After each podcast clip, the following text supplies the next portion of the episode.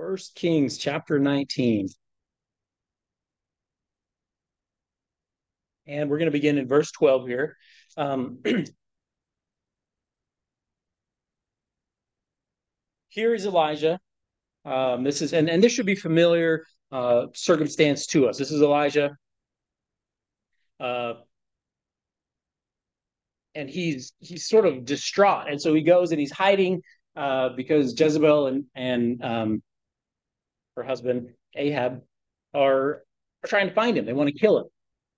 So he's somewhat distraught. He's here I am all alone. I'm kind of the lone ranger in Israel. I'm the only guy seeking the Lord, so to speak. That's how he feels. God corrects him about all of that. And so this is the instance where we have the earthquake, we have the fire, we have the wind, we have all of those powerful interactions that obviously are something that God is doing. Yet when we encounter, when he actually encounters God, it's in this gentle form.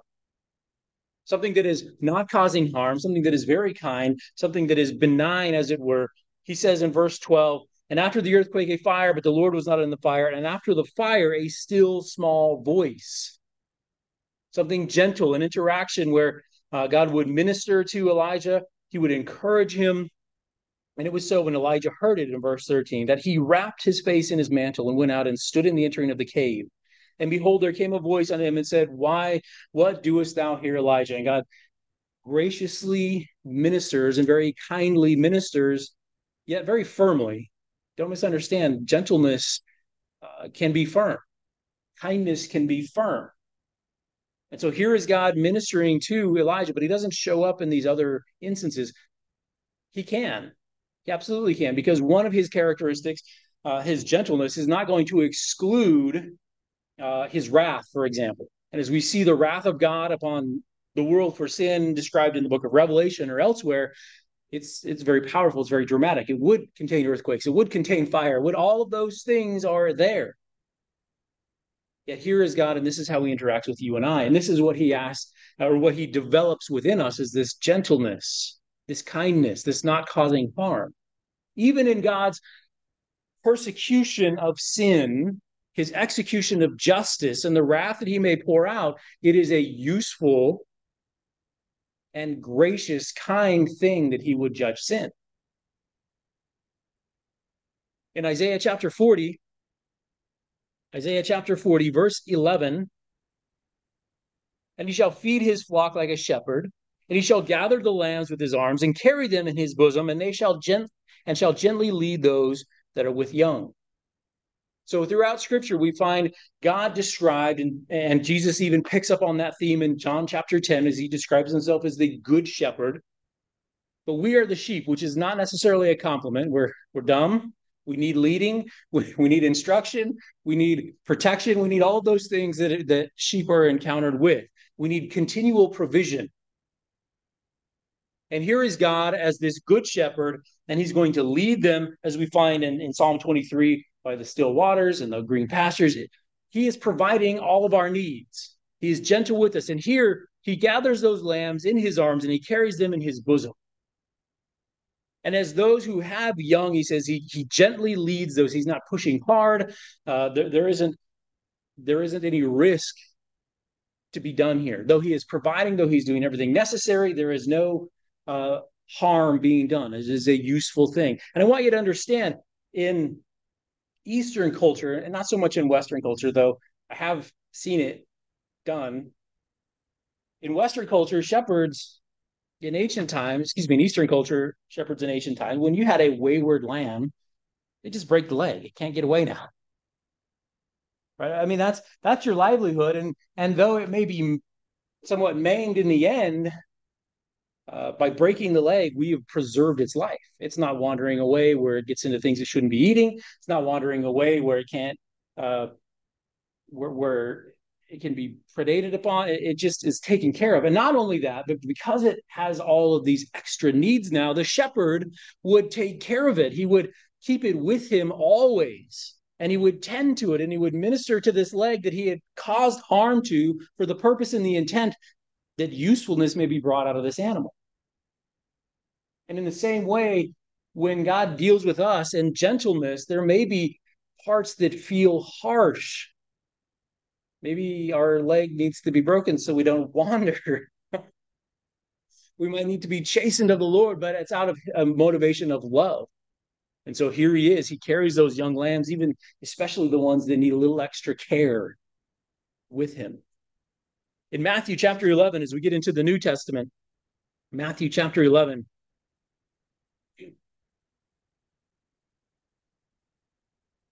verses 28 through 30. Jesus himself speaking to his disciples, speaking to you and I, he says, Come unto me, all ye that labor and are heavy laden, and I will give you rest. Take my yoke upon you and learn of me, for I am meek and lowly in heart, and you shall find rest unto your souls. For my yoke is easy and my burden is light. Now, I want I want to just briefly discuss a couple of things because God, in His uh, in the things that He may call us to, and as His disciples, we may experience things that are hard. But that doesn't mean that the yoke or, or the, the what we are engaged in for the Lord is grievous, that it is a burden to do. And there's a difference there. God calls us to uh, be his witnesses in the world around us, yet here we are at odds with the world. And so, therefore, we end up perhaps persecuted. We see this obviously in the New Testament church. But it was not a heavy burden to be borne. There was not this fear and dread of, I may have to give my life for Christ. It was counted as an honor. And I realize that's sort of a heavy example, but there are those who would measure their service to Christ and what God would call them to simply by the standard that it's easy. And they would go to this text as a proof of that. Yet throughout scripture, here is Paul, who is shipwrecked, stoned, left for dead, over and over in, encountering hardship, yet he would say that Jesus' yoke was easy and his burden was light. And the reason that it is easy, that the reason that it is that it is light, is because he is our yoke fellow. You know, yoke is only is there to put upon two animals to bring them together, then they might take the load. And for you and I, as we are yoked with Christ in our relationship with Him, and as we pull along, walking side by side, walking in the Spirit, abiding in Christ, here we are, reaping the benefit of sharing that load we're not doing these things in and of ourselves, but we have the indwelling spirit within us, empowering us and giving us grace, the desire and the ability to do what God has called us to do, so that it isn't hard and burdensome. There may be difficulty associated with it. There may be things that I would rather not go through, but that doesn't mean that it is hard. When we see Stephen, the first martyr described in the New Testament, the first martyr of the early church, there and and he rejoices in the midst of his little in my opinion one of the greatest sermons and preaching of the gospel just before he's stoned to death.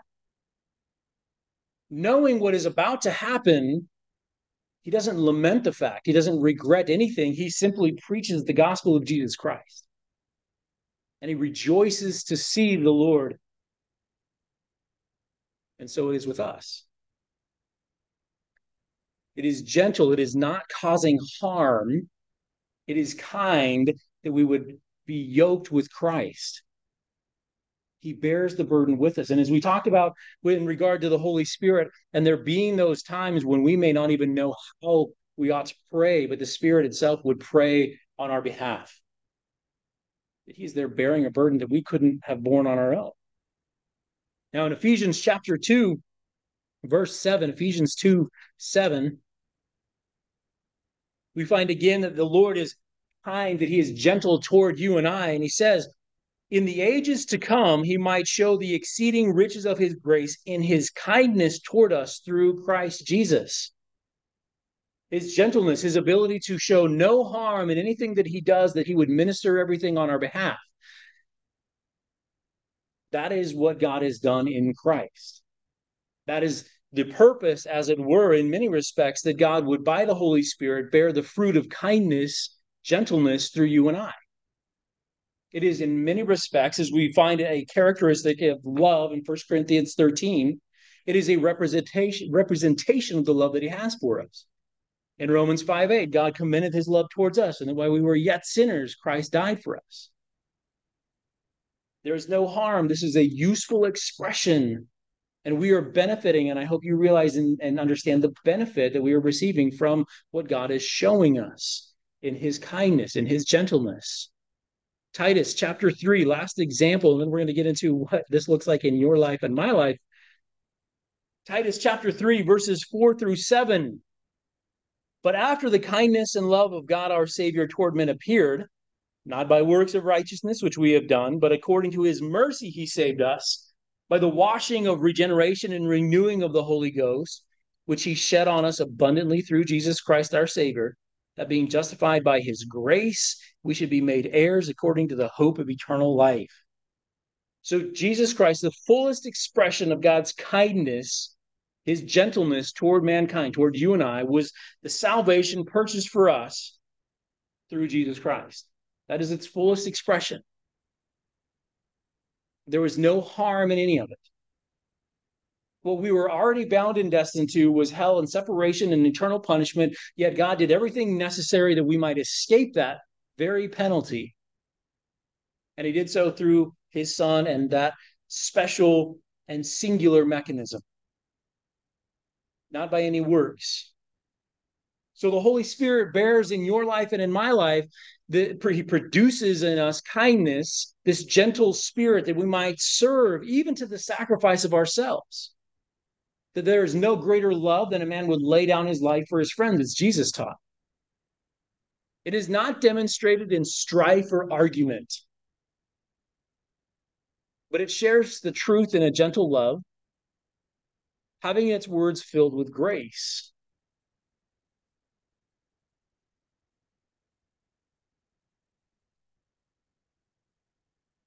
For you and I, this means that if gentleness is expressed in service, that should be a regular occupation that we put our hands to, that we are useful instruments of the Lord.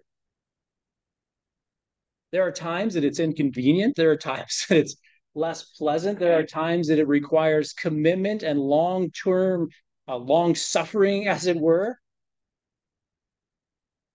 Yet we have to realize that number one, it's not harmful to us. It is not designed by God to be such a way that as we serve Him, that it would be harmful. It may be hard, but those things don't equal harm. And secondly, as we serve, we must not cause harm. Now, notice I didn't say we shouldn't cause offense, that we shouldn't cause some discord, that, that people may not be unhappy with us none of that is true. Sometimes, and we know this from scripture, Jesus himself taught us that when we are encountered with truth, with goodness, and when the light shines into the darkness, people react to it. And they're either going to react to it in a positive way, where it's receptive and we like the light shining in, it calls us to repentance, or it comes in and it's a condemnation. And I don't want that in my life and get out of here. It's going to be one or the other. But that service is not going to cause harm. And in the same way, we all experience that with Jesus Christ as the light shone into our life, and we experience conviction of the Holy Spirit. We either responded to it or we didn't. And for many of us, there was probably a period of time where we didn't respond to it. We chose to. I didn't like this shining in here, yet that that persistent conviction of the Spirit about the sin that we held and our need for Jesus Christ. Our interaction is going to be such that it pursue, that it's in pursuit of those that we are serving. As we finished up our Sunday school, uh, our last Sunday school, one of the things that we purposed to do was choose a sphere of influence that we were going to engage in for the next year. That we are going to strive to make a difference, that we are going to be a light in that particular dark place, whether it was family, whether it was uh, uh, neighbors, where, wherever that sphere of influence was, that's where we were going to purpose ourselves. We are going to be of service to the Lord as He called us to those particular areas, trusting that He, in fact, had called us. And it takes a constant refocusing, it takes a constant choosing that this is what I'm going to do. And it does take time, and it does take some effort. And it's not always convenient. God didn't call us any of those things. God called us to serve. And then he bears within us the fruit of gentleness, of kindness that would express itself in service. to the point that we would sacrifice time, to the point that we would sacrifice enjoyment for the benefit and the honor and the glory of God. Gentleness. God demonstrates it to us, we demonstrate it to others. Goodness is next. Goodness is the next fruit that we find here. Now, this is virtue. In other words, everything that God does is perfectly right. There is no moral ambiguity. There is no question. If He did it, it is absolutely right and correct. It was never wrong. There, there's no justification to question God. Now, you and I, as we obviously we realize that we are not going to be infallible in our expression of goodness. We were born and conceived in sin, scripture tells us. It says that there is none righteous, no, not one. Yet in Jesus Christ, we are declared to be so. So we need to understand that what God has done is always correct, that He is right, that He is in fact good, unquestionably good, that there is no wrong, nor nor nor uncorrupted, no, no corrupted or moral ambiguity. He is infallible in all of those characteristics. Turn with me to Psalm chapter 31. Psalm 31. We're going to read verses 19 through 21. Here is David rejoicing. He says, How great is thy goodness, which thou hast laid up for them that fear thee, which thou hast wrought for them that trust in thee before the sons of men. Thou shalt hide them in the secret of thy presence from the pride of man. Thou shalt keep them secretly in a pavilion from the strife of tongues. Blessed be the Lord, for he hath showed me his marvelous kindness in a strong city. That here is God, and part of his expression of goodness to you and I is that he would protect us. As you see here, that those who are his, uh, that those that fear him, they are protected, that they are in a fortified city, as it were. And we read in the New Testament that if God before us, who can be against us? Nothing can stand before him, nothing can overcome him. And that is the reality of where we live. That's how we abide, his goodness in setting those who he has justified apart and protecting them. It is virtue. In Psalm 27, just a few pages back, Psalm 27, verses 13 and 14 says, I had fainted unless I believed to see the goodness of the Lord in the land of the living. Wait on the Lord, be of good courage, and he shall strengthen thine heart. Wait, I say, on the Lord. I had fainted. In other words, I would have been overcome. I would have not made it unless I believed that I could see the goodness of God, his virtue, his uh, sure protection in this life. David's not looking for it simply in the next life, he's looking for it here. And we experience it here as well that God is, in fact, good towards us. And that everything that he has done, though we see creation corrupted by sin, is, in fact, as he declared it in the very beginning, it is good. It is right. It is a witness and a testimony of who he is. In Mark chapter 10, Mark chapter 10, Jesus was uh, sorry, I don't remember the context immediately. but Jesus is called good. That's that's the long and short of it. Mark chapter 10, verses 17 through 18. It says, When he had gone forth into the way, there came one running and kneeled to him and asked him, Good master, what shall I do that I may inherit eternal life? And Jesus said, unto him, Why callest thou me good? There is none good but one, that is God. In other words, the only person who is good, who is infallible in morality, in in just we we look at people, we call them good people, and there are good people that exist. There is an effort being made to be virtuous, yet it's always flawed. It is corrupted and it is limited by the flesh. Yet here is God, and He is the only one who is unlimited by any flesh or any corruption and is always good. And Jesus asked this person, Did you realize what you just said? There is only one good. You called me good master. Are you recognizing that I am God incarnate? In other words, that's what Jesus is asking him. And sometimes we read over that and we miss it. That's what Jesus is questioning. Do you realize what you just said? And he talks about the commandments and listen you have to keep them perfectly and all and on and on and on. And, and jesus in verse 21 he says uh, you lack one thing. Right? This person says i've kept the commandments flawlessly which we know is complete lie. Because nobody has. Jesus says you lack one thing you need to sell everything that you have give it to, to the poor. Take up your cross and follow me and this guy goes away and he mourns because he has great possession. He's a wealthy person. He doesn't want to divest himself of all of that. He doesn't want to give to the poor. Now, it isn't the act of giving. Jesus is effectively telling this man, you need to repent of the pride that you have associated with your wealth and turn to me, the giver of your wealth. It's not about what he has to do. It's not a work unto salvation, but he's telling him what he needs to repent from and what he needs to turn to. There's an acknowledgement and some understanding on this man's part that Jesus is good and that he's good on the same level in the same infallible way that God is good.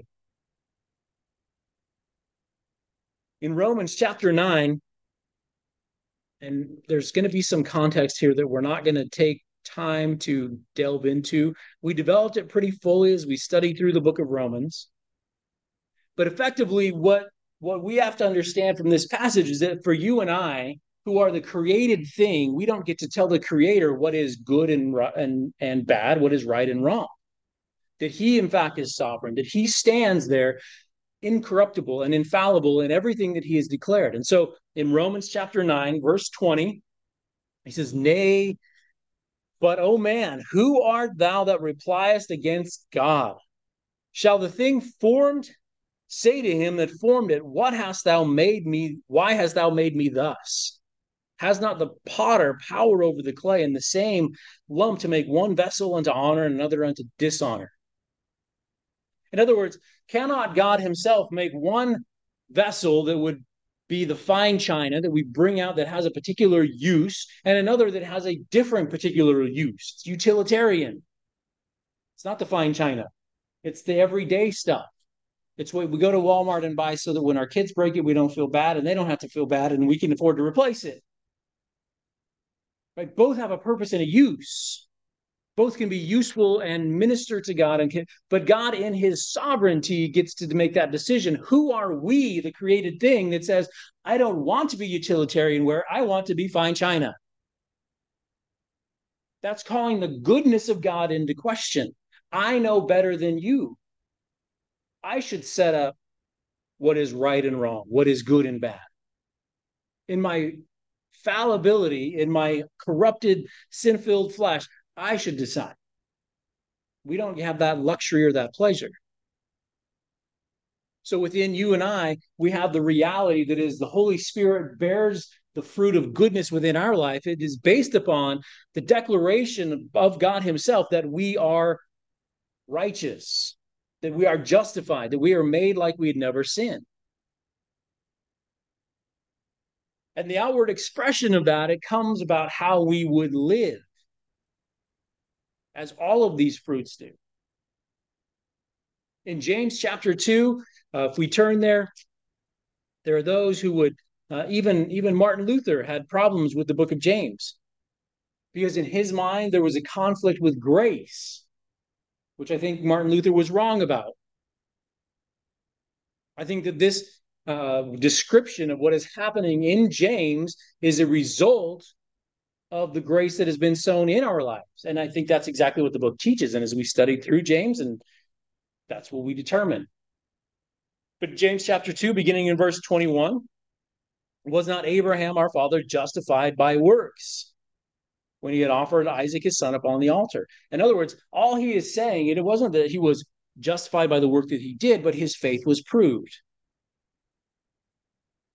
In other words, what was inside had changed to the to the to the degree that he was willing to give his only son. that he would lay down in obedience, in faith, absolute faith in God, that even if he had to raise him from the dead, as we read in Hebrews chapter 11, that that would be how he did it. That the promises that God had made to bless all nations, to redeem mankind through the lineage of Isaac, would be fulfilled. So, as a result of that, he was justified. He was proven to be justified, having a change of heart and absolute faith in God by his outward action.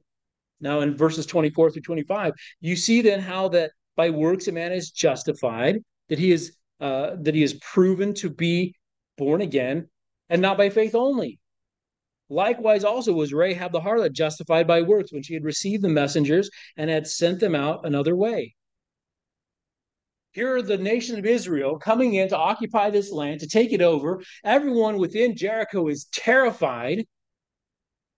These two spies come in. Rahab helps them. And all she has is their simple assurance two guys. Listen, if you hang the red cord, the scarlet thread out your window, when we see that, we won't attack you and your family. Whoever's there will be preserved. She had to trust, she had to have faith that they would deliver upon their word. And ultimately, her faith and trust was not in their goodness. Her, their, her faith and trust was in the goodness of God that he would honor all that he had said through them. And what do we find? We find that Rahab was there, that, that as an exhibit of her faith, we find her in Hebrews chapter 11. We find her in the lineage of Christ. The outward expression of the goodness that God has put within us is how we live. In First Thessalonians chapter 5, 1 Thessalonians chapter 5, verse 22 tells you and I in regard to how we live, it says, abstain from all appearance of evil. Evil being the opposite of goodness evil being the manifestation of corruptness and sin within us. Yet here is goodness that we are to be expressing, that the Holy Spirit will manifest through us. We abstain from all appearance of evil. Now, that's a choice. That's not what I can get away with. That's not what I intend I didn't mean to make people think that about me. That's that I would abstain from the appearance of it, that I am not going to stumble anybody by what I do. That's a big difference. I'm going to love others as I love myself to the extent that I would withdraw myself and not do that thing that would confuse them. We as believers have great liberty in Christ. We could do this, we could do that. Yet, as the Holy Spirit bears fruit within us, the fruit of goodness, we are going to abstain from certain things so that we don't sow confusion. It's not about earning righteousness or maintaining righteousness, it's simply an honoring of God in the way we conduct ourselves. And goodness is manifest in the way that we live. Albert, uh, excuse me, Adam Clarke, a commentator from hundreds of years ago, wrote this. He says that uh, the Spirit produces within us a perpetual desire not only to abstain from every appearance of evil, but to do good to the bodies and souls of men to the utmost of our ability. But all this must spring from a good heart, a pure, a heart purified by the Spirit of God. We can't do this in and of ourselves. We are not good. And while we may manifest things in ourselves, we can participate, we can do good things we can only do it in the capacity that God has given us, the Spirit, and brought about within you and I the fruit of goodness, of virtue. And by faith, when we take up our cross daily and we follow Christ, which in many respects is walking in the Spirit, is choosing to abide with Christ, it means that I'm going to lay down my life and, and some of the liberty, quote unquote, that I would have in Christ that I'm not going to use my liberty as an occasion to the flesh, but I'm going to show love to those who are around me. Next, we have faith. Faith. Now, this word does not mean within you and I that we are exhibiting faith. Now, don't get me wrong, the Spirit is going to bring about within us faith. I believe that to be true, that we would know how to trust God. But what this word literally means in this is trustworthiness, faithfulness. In Proverbs chapter 20, verse 6, let me read it to you. Proverbs 20, verse 6. There is a lament, there is a mourning, as it were. It says, Most men will proclaim everyone his own goodness. We've all seen that. We've experienced it. We may have even done it. But a faithful man who can find? In other words, I'm going to tell you about my goodness. Just as James would say, I'm going to tell you about my faith, but I'm going to show you my faith by my works. I'm going to show you, rather than tell you how trustworthy I am, how faithful I might be, whether it's as an employee or as a husband or as a wife or how, whatever context it may be in, instead of just tell you about it, I'm going to show you by the way that I live. Everyone is quick to talk about talk is cheap, right? That's what we say. Talk is cheap. Show me. And there's this lament and this this grief, as it were, at the fact that it is hard to find a faithful man, somebody who would be trustworthy, who I can count on, that's going to show up when they say they're going to show up. How many times have you gone to help people move and you know they've got all this help lined up and it's just you and the guy because nobody shows up. They said they were going to be there, but it's hard and really we didn't want to do it. Uh, nobody likes moving. Nobody does. But we love people and so we serve them. Right? Am I trustworthy? Is does my yes mean yes and does my no mean no? In Proverbs chapter 27, Proverbs 27, verses 5 through 6. Open rebuke is better than secret love. And faithful are the wounds of a friend, but the kisses of an enemy are deceitful. Faithful are the wounds of a friend. Sometimes we wouldn't account faithfulness in that way. But somebody who is trustworthy, somebody who is actually faithful, as the Spirit bears this fruit within you and I, God was faithful enough to show us our need for Christ. And he did so in many, many ways and without any uh, wiggle room, so that here we are, we're pinned down by it and we are forced to make a choice to accept or to reject him. And for you and I, and we'll develop this further as we get into chapter six, because Paul does develop it further. But for you and I, who are going to be faithful people, we're going to tell the truth. We're going to be that accountability for the body of Christ, for those that are near and dear to us, for those that we love, to the extent that we'll tell them the hard things. I would rather be a faithful friend than a, a deceitful enemy that it's all sugar and emptiness. We tend to be fickle in our dealings with each other, here today and gone tomorrow. But unless our interests are served, or, or unless it's easy, we tend to we tend towards unfaithfulness, to not be trustworthy. We don't endure the burdens of others, nor can we be trusted to speak truth to them in love. The Holy Spirit brings about in us a desire and a willingness and extends to us the grace to be trustworthy. That we'd be willing to show up in word and in deed.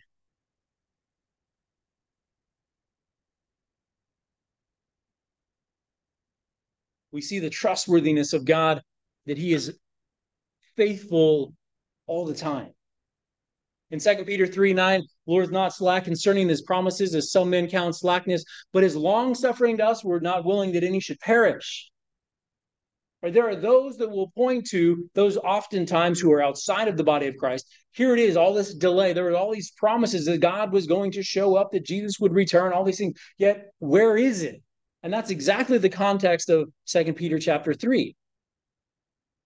And he begins his defense of that very topic by saying, God is not slack. He's not forgetful. He's not negligent of the promises that he made. He is trustworthy. The motivation and the reason is his long suffering, his willingness that no one would perish, even you who doubt him. In Genesis chapter 3, verse 15, the proto evangelium, the first pronunciation by God Himself of the Redeemer that will deliver mankind from the consequence and the effect of sin. And here is God fulfilling it. We see the total picture because we see Jesus Christ. We have the clear description of what he has done. He was faithful. Did it take time? From our perspective, yes, thousands of years. But he fulfilled that promise. And he didn't restrain anybody who, before the promise was fulfilled, from participating in the promise. Like Abraham, whose faith was counted to him as righteousness, so too our faith is counted us as righteousness. That's how we are justified. God fulfilled his promise. And he's going to continue to fill it until it's completely done. Everything that we read that is yet unfulfilled in Scripture will be accomplished. In Psalm 119, Psalm 119, verse 75 says, I know, O Lord, that thy judgments are right and that thou in faithfulness has afflicted me. Here's again another instance where we may experience hardship or leanness or persecution or anything that we may perceive as bad. Yet we find that it is very much the faithfulness of God to have afflicted us. That He, and His love and concern for you and I, even if He didn't in fact send it, He would redeem it for our best. And if He did in fact send it, we know that it is for our very best. For all things work together for those who are called according to His purpose, for good. In 2 Timothy chapter 1, Second Timothy chapter 1, Paul would here celebrate and praise the Lord for his faithfulness. Second Timothy 1, verse 12. For the which cause I also suffer these things. Him being, uh, he's referring to verse 11, where he's appointed a preacher, an apostle, and teacher to the Gentiles. That is the origin and the basis for Paul's persecution whether it's by Gentiles or whether it's by Jews. That's why he is suffering. But he goes on, for this cause, uh, for because of the calling that God has put upon me, I also suffer these things. Nevertheless, I am not ashamed. I'm not withdrawing. I'm not a, I'm not pulling any punches, as it were, in my presentation. I'm not pulling any punches in the way that I conduct myself or the things that I stand for or stand against. For I know whom I have believed. There's an absolute certainty there and I'm persuaded that he is able to keep that which I have committed unto him against that day. Here's Paul, who has given his entire life, just as you and I have given our life to Christ. And hopefully, uh, as we pick up that cross daily, we put our life on the altar to be a living sacrifice so that we might honor him in what we do, in how we live, in the way that we conduct ourselves. That we would seek first his kingdom and his glory. Paul says, I am convinced, I am absolutely sure that him who is faithful, who is trustworthy, I've given him everything, knowing that he won't lose it, that he can't lose it, and that no one is able to take it from him. As I give God my life, my reputation, my desires, whatever it may be, as a useful instrument to him, I know that it's going to turn out just fine. I don't have any worries. I don't have any concern that God is, in fact, faithful, that I can trust Him with everything that I've given Him. Hebrews chapter 7, verse 26.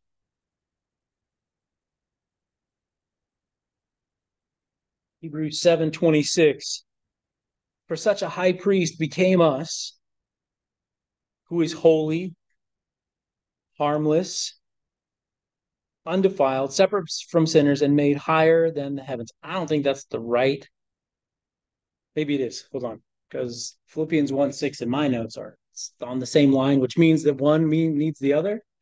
So let me turn to Philippians, Philippians 1 6. Sorry, I don't remember what it says.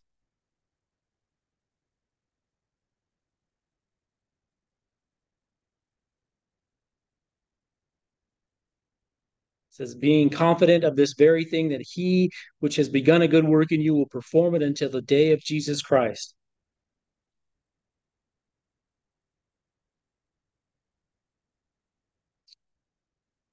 Oh, yeah, I'm sorry. I don't I don't remember the connection, nor do I have it in my notes. I just figured it must be clear. One six. We do know and we are confident, we are absolutely certain that what we have given to Christ, He will preserve, and that because He has started a work within us, that He has saved us, that we are born again, as Ephesians 2:10 says, we are his workmanship created in Christ Jesus unto good works, which he's before ordained that we should walk in them, that he will continue to perform that work within you and I until it is finished. Until Christ returns or until we return to Christ. We don't return to Christ. Scratch that. That will confuse people. Or until we go to be with Christ. Is a better way to say that. He will perform it until the day of Jesus. Without any question, without any confusion, faithfulness to Jesus Christ is in proportion to the faith that we have in him.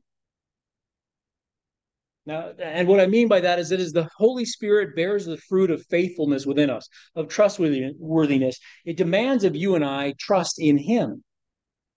And the greater faith that I have in the Lord, the greater faithfulness I will have.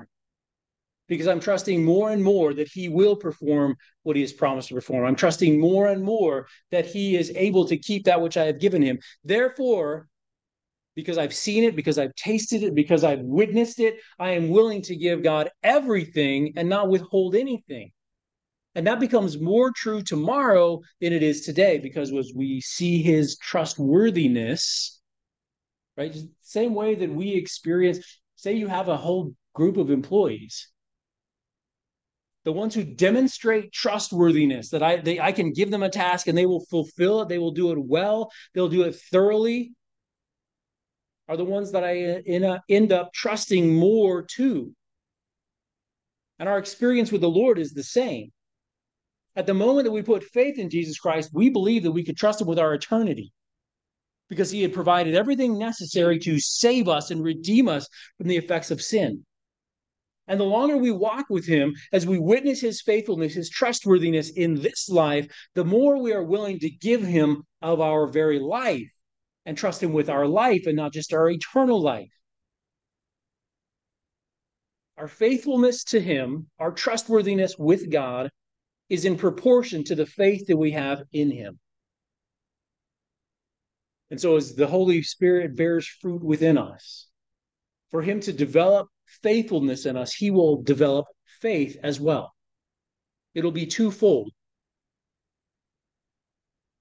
I trust that the Word of God, and He's revealed to me how I ought to raise my children. Now, I may have interpreted things and done things wrong in the past in my limited understanding, but as I've grown in that, as the Holy Spirit is right, we continue to raise children.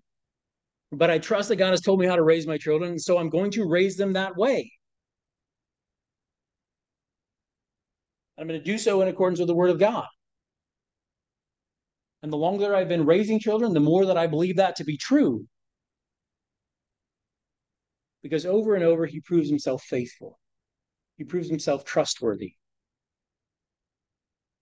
He knows, in fact, everything that he told me to do, and it's all correct and right. And that all the books that I may have read, you know, you read a lot of parenting books. You've never been a parent before, you don't know what you're doing. And, you know, for the first two or three, you probably still don't know what you're doing. but but the Lord knows what he's doing. The Lord knows what he's doing. And he's given us counsel in his word. And as we walk with him, as we bear the fruit uh, of the Spirit, as he, by his grace, interacts in our lives and preserves our children from all kinds of harm and mistake that we would have caused, I can trust him more with my younger children because he has been faithful. That's all I'm saying. I've said that like three ways now. Hopefully, we get it.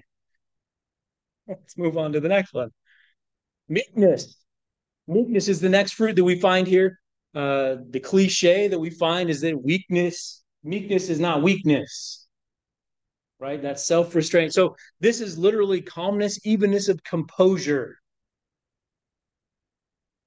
This is something that we naturally develop over time anyway. And, and, and I can't say that necessarily because not everybody does. Okay, but this is calmness, this is evenness of composure. Uh, we interpret that as being weak. Okay, the meek man, by reason of his composure, is not easily provoked, and it is it is the that very quality that is viewed as weak. That he's willing to turn the other cheek. That he chooses not to go toe to toe with you, even if he could. His restraint of temper at wrong, his humility, his calmness under pressure are all desirable traits. Something that, that I have observed, because those who, uh, as an example, John Lovell uh, is the Warrior Poet Society. He's he's a he's a believer. He's a homeschooling dad. He's got great resources. Uh, he's he was he's ex special forces. I don't remember what branch he was in. I apologize, but so he does like ministry. This is how we minister to men, but he also does. This is how we shoot guns really well. You know, this is how you develop a home defense plan. He does both, and it's kind of a fun mix. But uh, oh, anyway, people who are from that background, these special forces background, those kinds of things, you'll notice that they are very meek they could destroy you with a flick of their pinky, and they don't. Right? They, don't. He said the best fight that you can be in is the one that you didn't get in. And that's why he calls it the warrior poet. We should be able by our words and those things. He said that's our first line of defense. Second line of defense is hard and heavy. You know, that's the that's what he you know. I kind of enjoy it. All right, I, there you go. But that's often very much the case. He says the quietest guy in the room is the guy you need to worry about. He says he's probably the most prepared. He's and, and you hear that in other places. That's just a common theme. Those guys who know those guys, they say that's the characteristic that they bear, that is meekness. And I realize that's a very worldly example, but I think that we wrap our heads around that a little more because here is God in his infiniteness who literally could destroy us with less than a flick of the pinky and doesn't. Genesis chapter 3, verse 21. Here we have Adam and Eve, and, and the fall has just happened. We have the proclamation of the gospel in, in verse 15. And in this verse, verse 21, where God is completely justified because he told him, In the day that you eat of the fruit thereof, that I told you not to eat, you'll die. That is the just punishment Yet in verse 21, what does God do? He makes them coats of skins. He sheds blood on their behalf and he gives them a covering. Giving us the very first illustration of how we are going to be justified, how we will be clothed in some righteousness that is not our own. God was meek in his dealing with mankind. Not only was it merciful, it was meek. His power was restrained. He was calm. He was even of composure in his interaction with Adam and Eve in Isaiah chapter 53. And if we go turn there with me, because all throughout Isaiah 53 is this description of Jesus Christ as he is going to go to the cross. Not only his characteristics, but what he is accomplishing is described in Isaiah 56. Uh, excuse me, Isaiah 53. Verse 6, for example, all we like sheep have gone astray, but he has laid on him the iniquity of us all. That here is Jesus Christ being our substitute, but if we read through this entire chapter, which only 12 verses, we're not going to read all of it. But for example, uh, we see that, uh, let's see, which one was it? Oh, verse 7 He was oppressed and he was afflicted, yet he opened not his mouth. He is brought as a lamb to the slaughter, and as a sheep before his shearers is dumb, so he openeth not his mouth. We find this as a description of Jesus Christ. So therefore, if we go to the New Testament, we see Jesus' interaction with those who would persecute him, who would put him on the cross. We see this meekness in example. Turn with me to Matthew chapter 26. Now, Matthew chapter 26 is interesting because here we have Peter, who is less than meek. um, as they come to take Jesus, pulling his sword out and cutting off the high priest, the, the servant of the high priest's ear. I mean, he's he's toe to toe with you. He is not turning the other cheek. Now, now this is obviously in defense of Christ. He sees a thing, a problem that he's going to defend. Like you can't fault him too hard. But Jesus responds to this. And he says in verses 52 through 54, Matthew 26, put, a, put up again thy sword into his place. For all that they that take the sword shall perish with the sword. Thinkest thou not, thinkest thou that I cannot now pray to my Father, and he shall presently give me more than twelve legions of angels? But how then shall the scripture be fulfilled that this that thus it must be? Listen, Jesus says, Peter, we don't need your sword. I can pray for legions and legions and legions of angels. One of which, one angel himself would be plenty to take care of this mob here that came to get me. Peter, I have all power. Yet I'm going to restrain myself because this is what needs to happen. This is the will of God. In Philippians chapter 2, verses 6 through 11, we have this description of Jesus Christ. It tells us first, let this mind be in you, which also was in Christ. Second Peter, uh, beginning in verse 2, uh, excuse me, Philippians chapter 2, beginning in verse 6, Jesus Christ, who being in the form of God, thought it not robbery to be equal with God. He is God in the flesh. We understand that he is incarnate. He was Emmanuel, God with us. John 1:14, here the the word took on flesh. He was clearly God and he dwelt among us. this is who he's talking about. He is equal with God. But when Jesus came to earth, he didn't come to earth with all the glory and regalia, all of the celebration, the pomp and circumstance that he would have had. No, we have this description here he made himself in verse 7 of no reputation. In Isaiah 53, it would say that there would be no form nor comeliness that we would look upon him. There was nothing that would distinguish him as King of Kings and Lord of Lords, as creator of the universe, as the Redeemer. There would be nothing that would set him apart that would make people look and say, hey, this is the guy. Jesus took himself of no reputation. He was the son of a carpenter on the wrong side of the tracks, as it were, in Nazareth.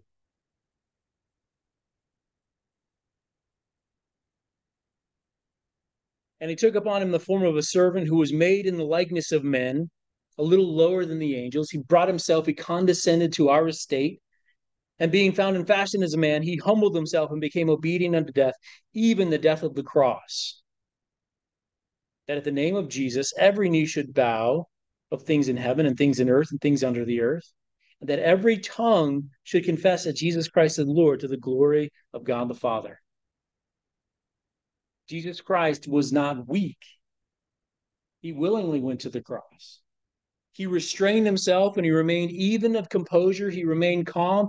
He chose to not open his mouth, to not revile when reviled, to not by the snap of his fingers call down legions of angels to destroy his enemies and occupy earth. Why? So that he might save you and I. That he might lay down his life for those who would go to the cross, who would hang him there for people like Saul, who would hold the coats of those who would stone the saints.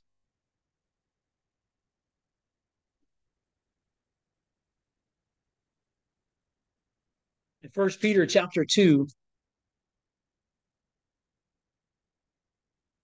1 Peter 2, 21 through 24.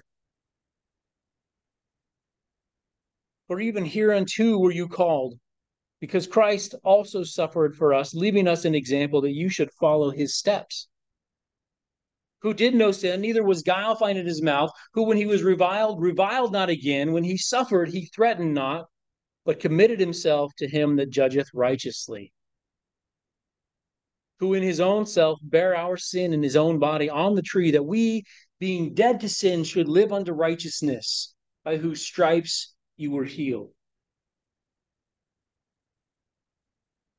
here we are as disciples of Christ, as the Holy Spirit moves within us, developing and producing the fruit of meekness.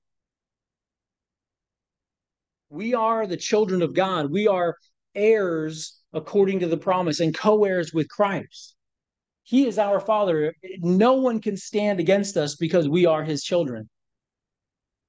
We stand in many respects with the same authority and the same power that Christ had. Now, we're not equal in power. Don't misunderstand what I'm saying. But what I am trying to point out is the status and the position that we enjoy in that relationship with our Creator.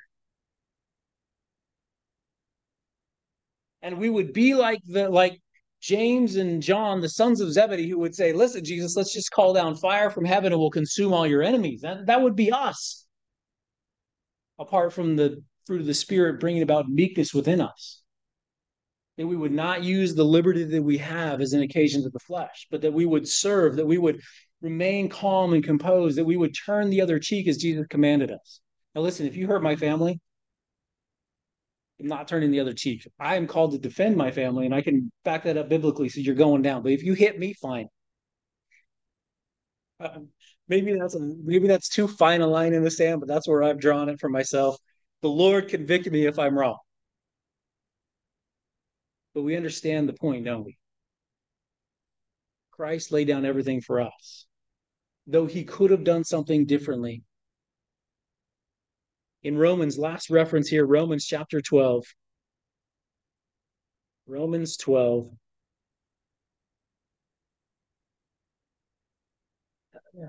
Verses 17 through 21. This is the admonition that we have. This is the the meekness and how we might mimic it, how we might develop it, how we participate in what the Holy Spirit is bringing about in us.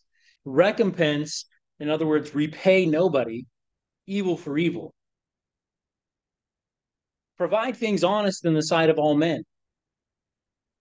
If it be possible, as much as lies in you, leave, live peaceably with all men. Dearly beloved, avenge not yourselves, but rather give place unto wrath. For it is written, Vengeance is mine, I will repay, saith the Lord. Therefore, if thine enemy hunger, feed him. If he thirst, give him drink. For in so doing, thou shalt heap coals of fire on his head. Be not overcome of evil, but overcome evil with good. It's going to demand some composure of on our part, some meekness, some restraint and calmness. And we add to that this last fruit of the Spirit that we find born within us temperance, which literally means self control. There was back during Prohibition, the temperance movement. And, and so there are those who will interpret this as being temperance is, is removing ourselves from alcohol. I'm, that is, well, that may be a manifestation of it. That is not all that it means by any means.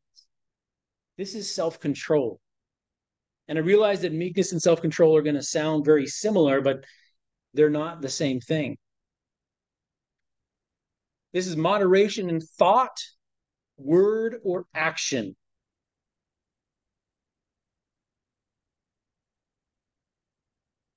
Temperance would be best understood, and I think it's best understood uh, in the way that it's described by Paul in First Corinthians. So let's turn there. First Corinthians chapter 9.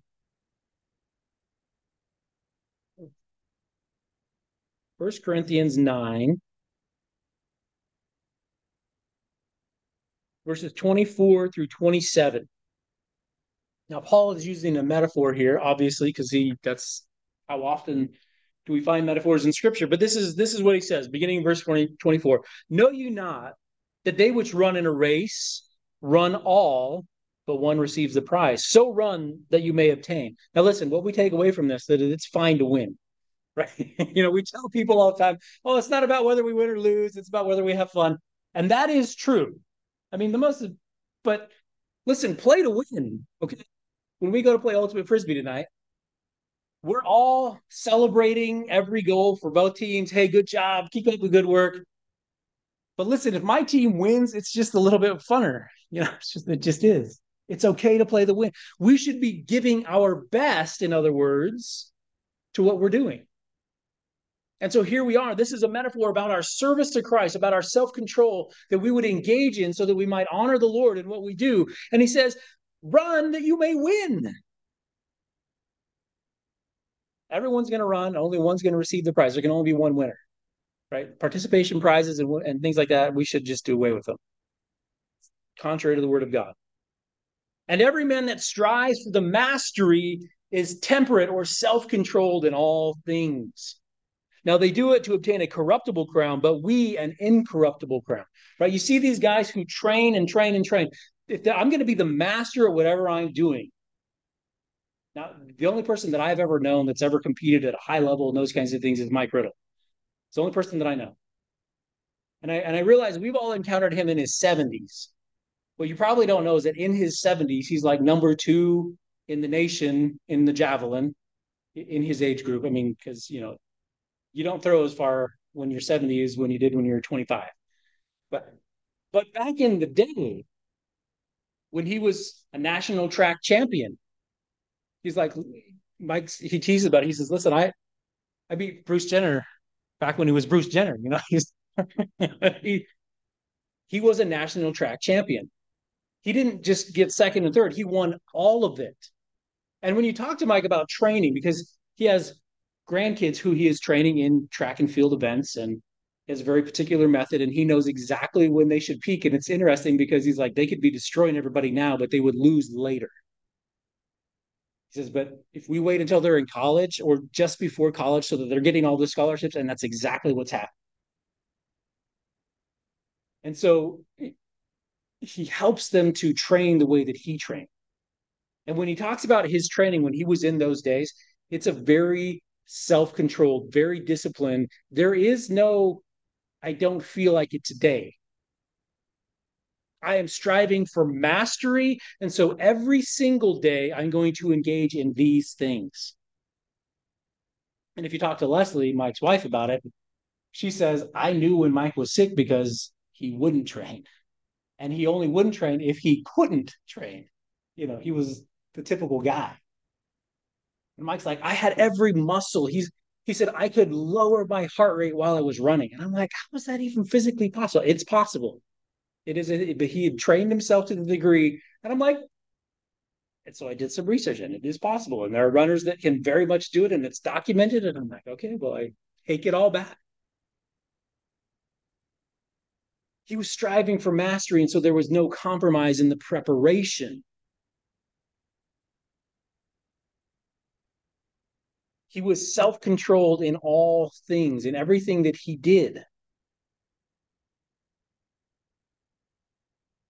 If there are those who are willing to do that for a corruptible crown, for what celebration and what recognition we may have in this life, all the more for you and I who are running for an incorruptible crown, something in the next life, the reward that we might hold there. Verse 27, he says, I keep under, but I keep under my body and bring it into subjection lest by any means, when I have preached to others, I myself should be cast away. For Paul, there is no expression that should be outside of what God has called him to do. That is an inappropriate expression. That, that he would restrain himself and deal in meekness, that he would deal in service, that he would deal in all temperance and self control for the honor and glory of God, so that he might be recognized by the world around him. And we see God and and in the utmost picture of self-control and restraint. His quote unquote his emotions, if we if we put God into a human perspective for sake of understanding, don't do that, but that's where we're at, right? His emotions, there was nothing that would get the better of him. God is not easily provoked.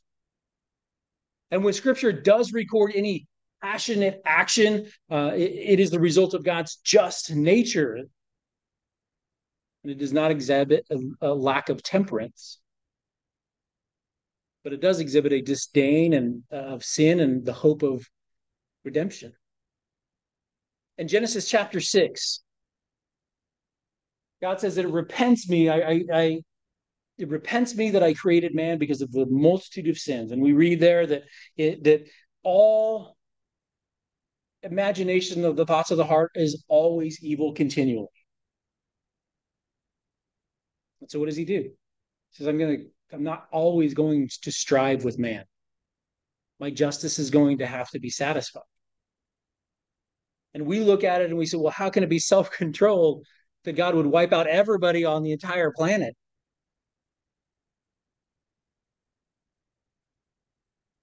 Yet it was self control. For us to question it would be for us to question his goodness. It was right that he would do it. It was appropriate that he did it. Not only that, but he subjected it the, the same in hope. And with the eye toward redemption, he saved eight and gave us illustration after illustration of how he was going to redeem all of mankind through Noah and his family.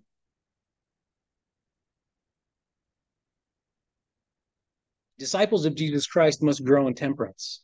We don't strive against the Spirit and His work of producing this within us. Temperance is required in the pursuit of mastery in the Christian life. And without it, we will not restrain the works of the flesh. We won't choose to do that. It involves a choice to walk in the Spirit and to not fulfill the lust of the flesh. Yet the Holy Spirit will supernaturally bear the fruit of self control, of restraint, of temperance within you and me. In Romans chapter 13, Romans chapter 13, verse 14.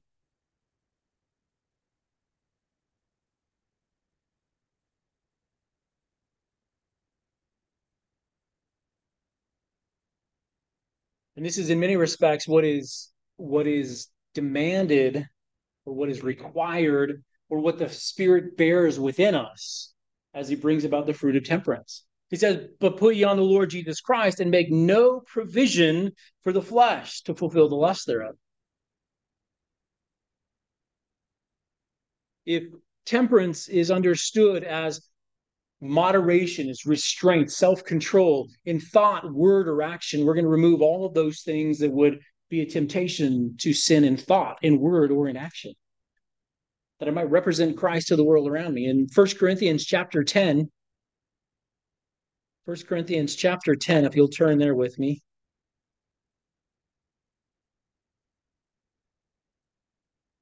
We're going to begin toward the end here in verse 31. He says, Whether you eat or drink or whatsoever you do, do all to the glory of God. No matter what we're doing, we're striving for mastery in the Christian life, in representation of Him, in bringing Him honor and glory, in sharing of the gospel, in, in, in reaping the blessings that we incur as His disciples on all fronts. Whatever we do, we do for the honor of God. Now jump with me to Second Corinthians chapter 10. 2 Corinthians chapter 10, verses 3 through 5. The way that we grow in temperance, as it were, is to understand that verse 3 that though we walk in the flesh, we do not war after the flesh. For the weapons of our warfare are not carnal, but mighty through God to the pulling down of strongholds, casting down imaginations and every high thing that exalts itself against the knowledge of God, and bring into captivity every thought to the obedience of Christ. In other words, that we would diligently pursue, that we would strive after mastery to think about everything the way that God thinks about it. That if it's sin, we think of it as sin that if it's righteous, we think of it as righteous, that we understand how God perceives all the things that we encounter in this life, and that we would view them and that we would practice them in the same way that He would. I may have to exercise self control, and that this is the way I would want to do it. This is the way I must do it for Christ. Temperance, not our natural inclination. Yet here the Spirit bears the fruit, all of these fruit love, joy, peace, long suffering, gentleness, goodness, faith, meekness, temperance. He brings all of them about within us as these characteristics of God that we might be those ambassadors that would represent Him to the world around us. And that we might do so accurately and rightly. We participate in, we mortify those things that would be contrary to, and we put on those things that are consistent with. Yet, here in a supernatural way, above and beyond anything that we could manufacture, God will bring these fruits to pass in our life. He says that there is no law against any of these. There is no law that would prohibit you and I from love or joy or peace or long suffering. As we close this morning in, our study of Galatians chapter 5, period, he says in verse 24, and they that are Christ have crucified the flesh with the affections and lusts. If we live in the Spirit, let us also walk in the Spirit. Let us not be desirous of vainglory, provoking one another, envying one another. Now, this word that is here translated walk in verse 25, let us walk in the Spirit. It's a different word than is used in verse 16. It says walk in the Spirit. This word means to, it means to keep rank or to walk in file. Just like we would have soldiers walk in line, that they would operate, that they would look and do in a certain way.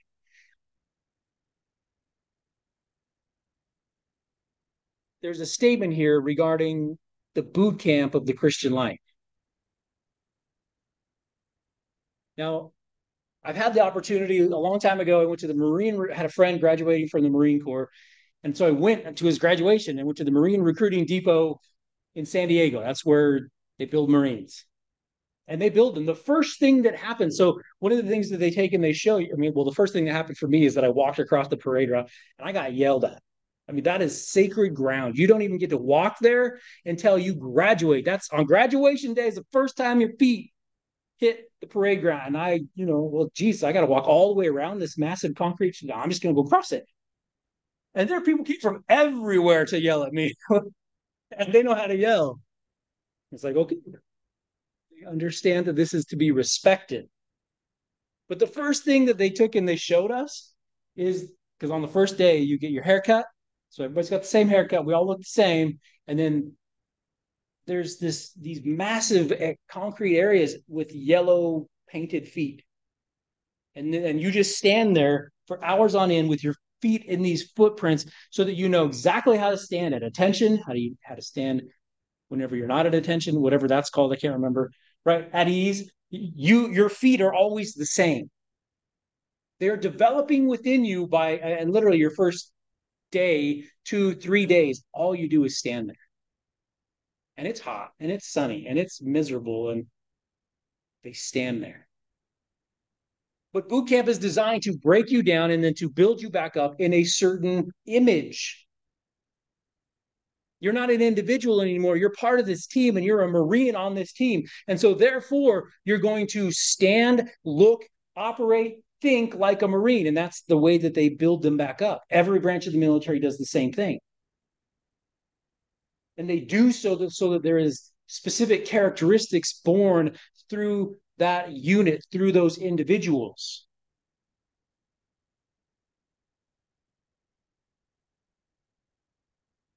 while you're standing there at attention the other thing that happens is that you're given your guidebook your book of hmm. knowledge i heard i've heard it called both but it's basically the history and everything you need to know as a marine and this is going to be the indoctrination process, so to speak. I mean, it, there's a lot of history in this book, and it's really quite an interesting book. You can go buy them; they're available. You can purchase them. You'll learn about battles that were won. You'll learn about the the reasons they were won, the political environment around it. Pretty well-rounded knowledge. Good stuff. But you're expected to know this, and so a good part of your boot camp is them just shouting questions at you, and you have to give the right answer. And it's not just the right answer, it's the right answer with exactly the right words, right? Because we're all going to give the same answer. We're thinking the same way. So we build you down. We give you this book that tells you all the information and the way you should think, the way you should respond, the way you should act, how you understand the life that you are now in. Sounds familiar to the Christian life, isn't it? That here, as we live as rank and file members of the body of Christ, those who would walk and stand and act and speak and look like Jesus Christ to the world around us, that we have been given everything necessary that we might do so. Not only that, but we have a commander who is ever present with us, bringing about within us characteristics that he desires to be in us. In Romans chapter 8, and we are so close to done. Romans chapter 8. And you know, after this, there's only one more chapter. Romans chapter 8, verse 2. For the law of the Spirit of life in Christ has made me free from the law of sin and death. And what we understand here is that when we were under the law of sin and death, there was a way that we conducted ourselves in a way that we lived. And it was contrary to the law that we now live under, the spirit of life in Christ. That we submit ourselves, that we walk in obedience to. In Galatians chapter 2, verse 20, Paul says, I am crucified with Christ. Nevertheless, I live. Yet not I, but Christ lives in me, and the life which I now live in the flesh, I live by the faith of the Son of God, who loved me and gave himself for me. So, if we take this walking in the Spirit on both fronts, using both terms to help us understand what our Christian life looks like, not only do we act in faith to habituate ourselves, to make it this is the way I would naturally respond, walking in the Spirit.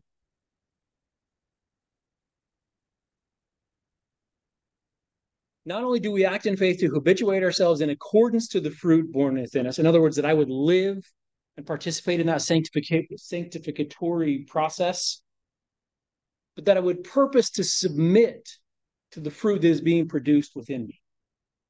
That I wouldn't stifle it, that I wouldn't pull it off the vine before it would come to maturity. I would be submitted to it. I would learn to stand with my feet such and such, that I would learn what God has said to me, that I might not fulfill the lust of the flesh. This is what the fruit, this is what the Spirit bears within us. This is what He brings to pass in your life and in my life. It is a training process, something that He is doing through us to mold us into disciples of Christ. Let's pray. Father, we thank you this morning for the opportunity to be in your word, for the instruction that, Lord, you give us clearly. And as we've studied through the fruit of the Spirit, Lord, I pray that it would be within each one of us characteristic, that it would become a normal mode of operation. That, Lord, on both fronts, we would walk in the Spirit. We praise you, Lord, that you bring about within us things that we could never bring about in and of ourselves in a way that is clear and representative of who you are. And God, by your grace, I pray that we would be receptive and submitted to those things that you're doing in us and through us.